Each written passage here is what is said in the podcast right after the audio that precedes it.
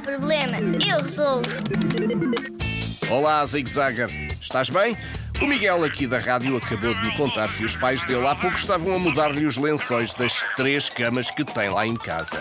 Ora, se cada cama tem duas almofadas e cada almofada tem uma fronha, diz-me quantas fronhas os pais do Miguel vão ter de substituir.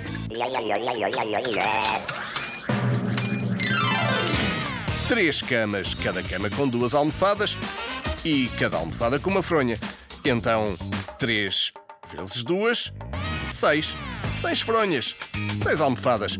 A resposta foi rápida, foi certa, foi uma limpeza. Aqui não há problema. Nós limpamos e resolvemos.